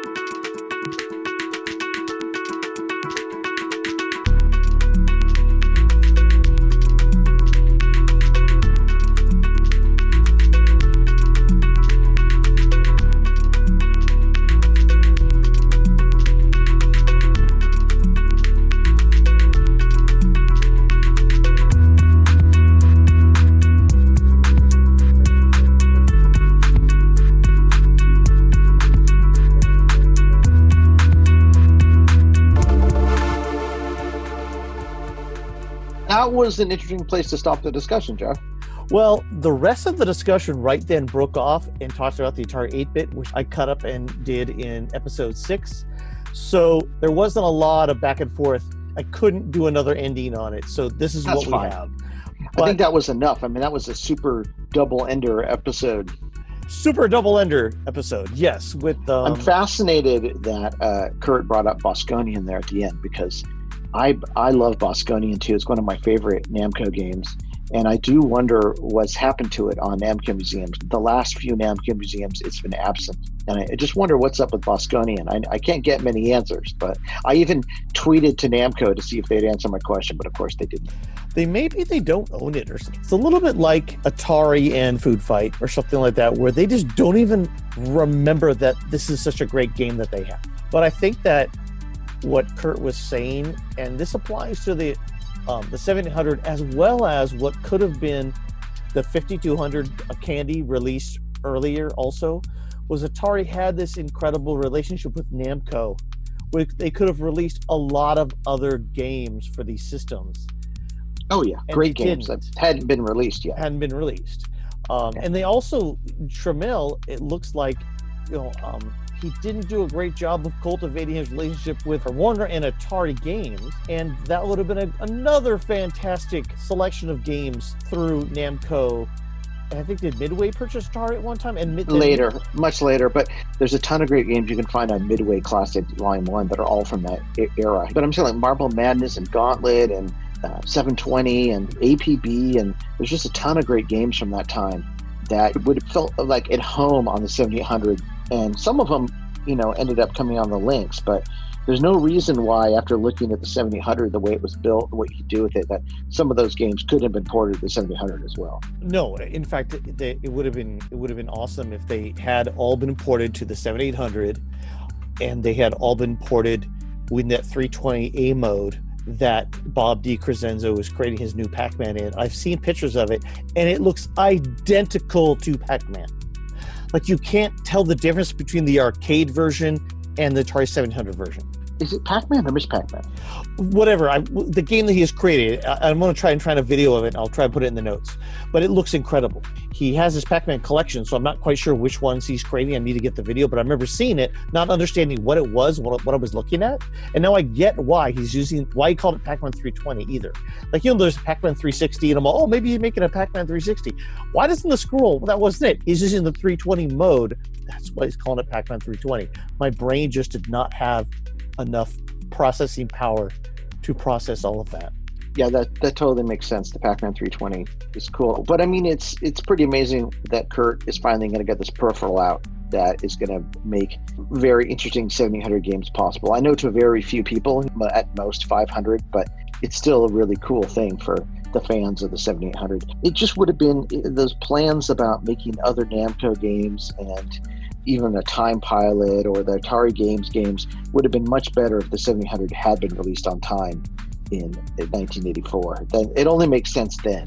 I do understand why people want to do re- recreations of games and make sure that things could have been done on the platform. I personally feel like making my own games instead, but I understand the, the need to see if things could have been done. Well, repros are cool because it's people, yeah, just trying to prove that the hardware is capable. That's all, really. It's like the arcade machine had all these extra chips and all this stuff, and it was a full board and everything. And it was, but could my Atari 7800 have done it in 84? And the answer is yes yeah, designed to, it designed to do it, and people would have had to know how to do it, and they would have had to push it. Sure, I mean, it could do a pretty decent job of games like that, especially single screen arcade games. It could do most of those without a problem. Right. Tell us a little bit about what you're doing with the 7800 right now, Steve. What you're finding out about scrolling and and some of the graphics and things like that. Well, uh, yeah. So just working in 7800 Basic now, I started making a side scrolling shooter, which is something I've always wanted to make. And what I've found out is that if you can tile 16 by 16 tiles across the top and bottom of the screen, actually you need 11 because it's 160 across. You need an 11th one to be off the screen. So when you move it onto the screen uh, and one is moving off the screen, it looks like there's a continuous side. 11 tiles scrolled and animated top and bottom of the screen makes it look like it's scrolling. Now, is it really scrolling? Well, kind of, because you can have data that changes out that last tile that comes onto the screen. And so essentially, it can be like a scrolling arcade game. Now, is it? It's not really scrolling a full map because it's drawing only the latest tile from your from your data set. Mm-hmm. Sometimes it's the illusion that matters, right? It, it looks like it's scrolling, so it might as well be. You know, just as an aside, when you read through the book about the guys making Doom, when they started making games and figured out how to scroll on the PC, that's what they did. They didn't redraw the entire screen; they were just moving one tile and that's all they were doing. So then they made a scrolling game on a 286, and before that, it wasn't supposed to be able to happen. And and so they started making a Super Mario Brothers style game. Later turned out to be Commander Keen. I've been excited about that. I found this TIA tracker, which is uh, a tool to build TIA music. So I've been playing with that. Hope to have some type of little song to go with the game. Now I will work on a Pokey song if I can for it, so that if you have the Pokey chip or you're using emulation or whatever, then there'll be a Pokey song for it too. I'm thinking about throwing in some Atari Vox too, so in, in a couple little places just for the fun of it. I think being able to put in the hooks for all those things, like the high score card draw and stuff, is pretty straightforward and kind of fun things for people who have those devices. Yeah, why not have uh, the Atari Vox and the score, high score in there? Why not have yeah, it? There's no reason not to. So now that you've been in there and you heard the extra features, and especially this 128K in two banks that you can use with the Maria. How does that extend what you can do in the graphics area? So we'll go back to the TIA really quick. We asked a long time ago, why does the TIA music played on the 7800, why is it better than the stuff you would hear on the VCS? And the answer is simple. It's the amount of data that you can store about your song. The amount of changes you can make over time playing through the two voices makes the music better so when you could only store 10 notes of a song and play Mary Had a Little Lamb, that's all you're going to get. So the answer is the more data you can store, the more elaborate you can make things. With 128K of addressable memory, not the 4K, could store huge maps in memory that then, like I said, when you're scrolling, it'd be easier to understand where you are and scroll around a huge map than it is the 4K of memory that you get. Addressable memory without bank switching because you have to be very careful when you're bank switching about what you put in what banks. But if you could load all that in and then not have to worry about bank switching, that sort of thing, it just makes that much more available to you at the time. Or load in bigger maps, more data that's being stored in real time as opposed to the 4K that you have. You know, just like the 128 bytes you had on the VCS, there's only so much you can do with that. And if you wanted to make, for example, basic programming for the 7800, instead of having a possible 2K of RAM space that you could use because after your variables, you have 128K of RAM space that you could use to, to store a program, right? Of things that are happening in the game or in the program at any one time. So it just opens up a lot of possibilities. Curt even joked about do. maybe putting. I didn't. I think I cut it out, but he joked about maybe adding Atari 700 Basic into the into the OS ROM, because then people could program their own games. That'd be fantastic. From our last episode, we got some feedback from David, who's in both the Atari 5200 podcast and the XEGS podcast.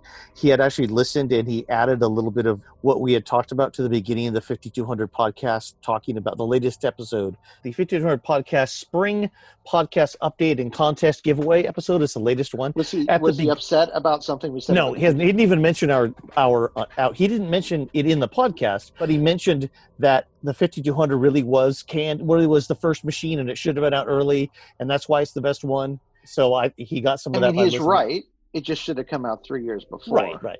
And so I wanted to mention that those guys are out there doing that podcast, the 5200 podcast. The latest ep- was one where they talked about new controllers and things. I need new controllers. I, I brought down my 5200 today. I have one controller that works, and I'm trying to help Bill at Atari Bytes get his 5200 working. But mine barely works. So I've sent him over to Glenn at the Atari 5200 podcast to see if Glenn can help. And Glenn does a lot of um, work on hardware and so they're making some new joysticks and things and they all have all kinds of little things that kind of make it easier to use a 5200 i want to also mention there's another 5200 podcast it's the atari 5200 super community podcast with rick matt mike and willie and just 10 days ago they had one on rescue on fractalus or fractalis depending on how you want to pronounce it I always said Fractalis. So there are two 5200 podcasts. So not to get them confused, there's the 5200 Super Community podcast and the Atari 5200 podcast. The Atari 5200 podcast is with Robert, David, and Glenn, and David is the one that contacted me. They're the ones who also do the XEGS podcast. So not to get them confused. But anyway, just to know there are two podcasts out there. They're both fantastic. Weren't But- you telling me about the XEGS podcast? So the as well? guys who do the Atari 5200 podcast, they have also have the XEGS podcast, and the last one that they did was on Gauntlet and Dark Chambers for the XEGS. Now, I'm not a big fan of the Gauntlet port. I know that the programmer mentioned even in a thread on uh, on Facebook that you know he pushed he pushed the machine. The machine was pushed to make this game. It just I just am not a big fan of it. But I love the version of Dark Chambers that was made for it. It shows a lot more of what can be done. Now there's fewer colors than the 7800 version, of course, things like that. But it's a really fun game. So they did that. So I think the XEGS podcast is one that if people have been listening to this for the last couple episodes and we've done a lot of coverage of the Atari 8-bit, those are two great podcasts to listen to, including the other 5200 podcast, the 5200 Super Community Podcast. And also the Antic Podcast is out there too, which is a fantastic podcast about the uh, Atari 8-bit computer. Yeah, I love that one too, and that's that's one of my favorites. So before we go for the week, this is a special, super long, double ender, two week extended podcast because it's really long. I think people have had enough enough of us anyway. But any, um, what what are you watching, Jeff? Watching. Okay, so I finished Devs. I liked it. It was pretty good. I Um, liked it too. I think that the answer that they came up with was the only answer they could come up with. And I have stopped watching Westworld except for I've been watching the summaries in 15 minutes that are on YouTube because I can't get myself to sit there for an hour and watch it. I agree with you. I did watch the penultimate episode. It's sort of the amount of violence is upsetting to me because it makes no sense in the story, the amount of the story. in the way I, the story is. I, I don't it's not like i'm against violence or anything like I, I think it serves the story but i think in the westworld it's almost gleeful in its bloodlust in this season when it shouldn't be it reminds me of what put me off about the matrix because in the matrix they're like yeah everyone in the matrix you know they're part of the matrix we might as well just kill them i'm like well what if that's not the case like it's kind of a little off-putting the other thing is if the robots are super powerful, why do they care if people are shooting at them? Because it doesn't really matter. Like the violence seemingly doesn't make sense, I guess. Anyway, There's a lot about it in devs that are similar, but devs it does it in such a more I would say uh, subtle manner.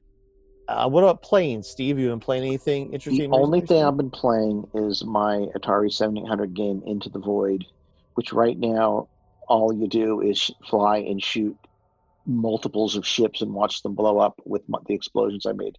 So that's all I've been playing. It's always fun to make that game engine, isn't it? I yes, um it's fun to make the game engine.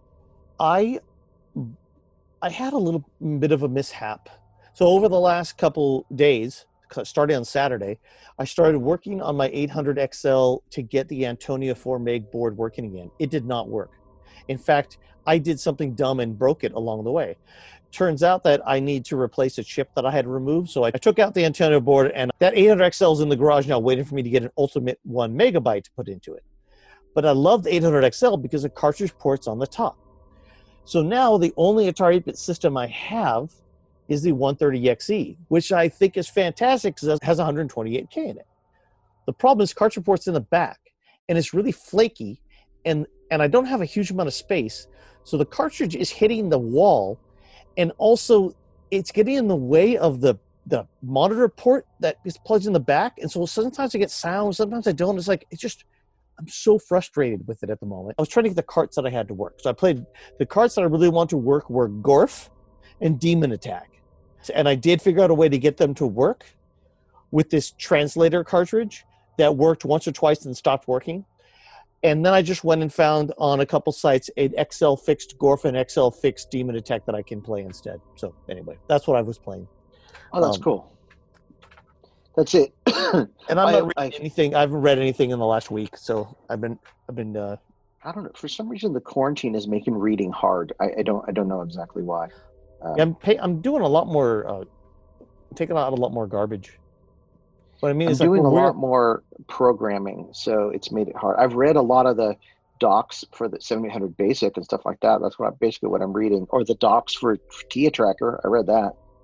Yeah, I've read through some docs like that too, and uh, I have Visual Studio Code installed with the Atari Dev Studio, and then yesterday Visual Studio Code had to update itself, and it tried to update itself, and it didn't work, and so it deleted itself from my system. But luckily, as soon as I installed it again, it reinstalled Visual Studio Code right away, and your game was right there, and I was able to play it. Okay. So, any final thoughts on this episode? What Curt had to say about Atari or anything like that? Um, I'm happy to know that he's healthy. I'm happy to know that the XM module is coming out. I think it's a a positive step for uh, the whole Atari community for this to all come out well. Yeah, I like just like the fact that these pro brewers are creating things the way they were back in the day.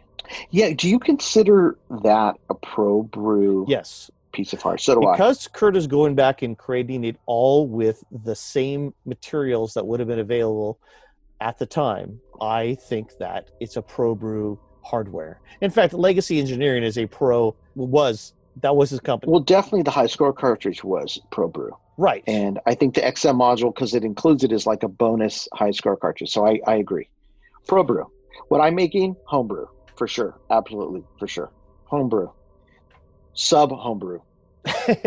uh, so far, I've had fun playing the game. I can't wait to make some new levels, and and um, I don't think we need to animate all of the tiles as they go by. If that may No, take up no, a no. little processing, and so if we don't do that, we can make some really cool underground, underwater space Oh, yeah. tile environments. Uh, just with our drawing skills for fun, like it was Menace or something like that, right? Sure, I'm thinking about that, and I'm I'm gonna draw tonight. I'm working on a boss fight for the next video dem- demo. So Right, right, and that that's great because then we can make new bosses and stuff, and and um, we can make it like we're making like an NES game Exactly. basically. So the bosses are going to be a collection of animated tiles. And so what's going to happen in the boss fight is the scrolling walls are going to disappear because you stop scrolling because you're fighting a boss. And that will give me a lot more tiles and processing to have a boss fight. So that's right, the plan. Right, anyway. that's perfect. That's perfect. I hope I get it done by next week. Everyone, check out our YouTube, the uh, Into the Vertical Blank YouTube channel, the Into the Vertical Blank Twitter, Into the Vertical Blank Facebook, 8-Bit Rocket, and Fulton Bot on Twitter. We are adding these videos of Steve's new game all the time, and we'll be adding more content to the video channel and to the podcast feed as soon as we can. We'll probably take a, a week break before we uh, do another podcast episode. Yeah, probably. It depends on when this one comes out. So It's probably coming out tomorrow if I have time to edit it all together tonight. cool. Okay. Well, I th- I'll say this, Jeff. I have one thing to say to you. Into the vertical blank. Into the vertical blank. Into the vertical blank.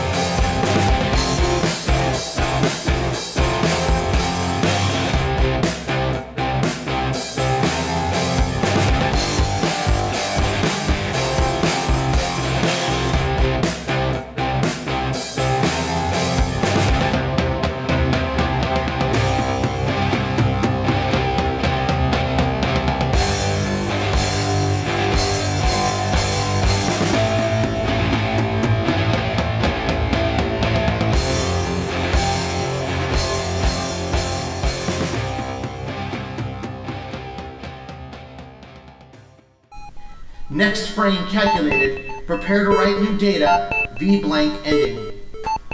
An 8 Bit Rocket Studios production.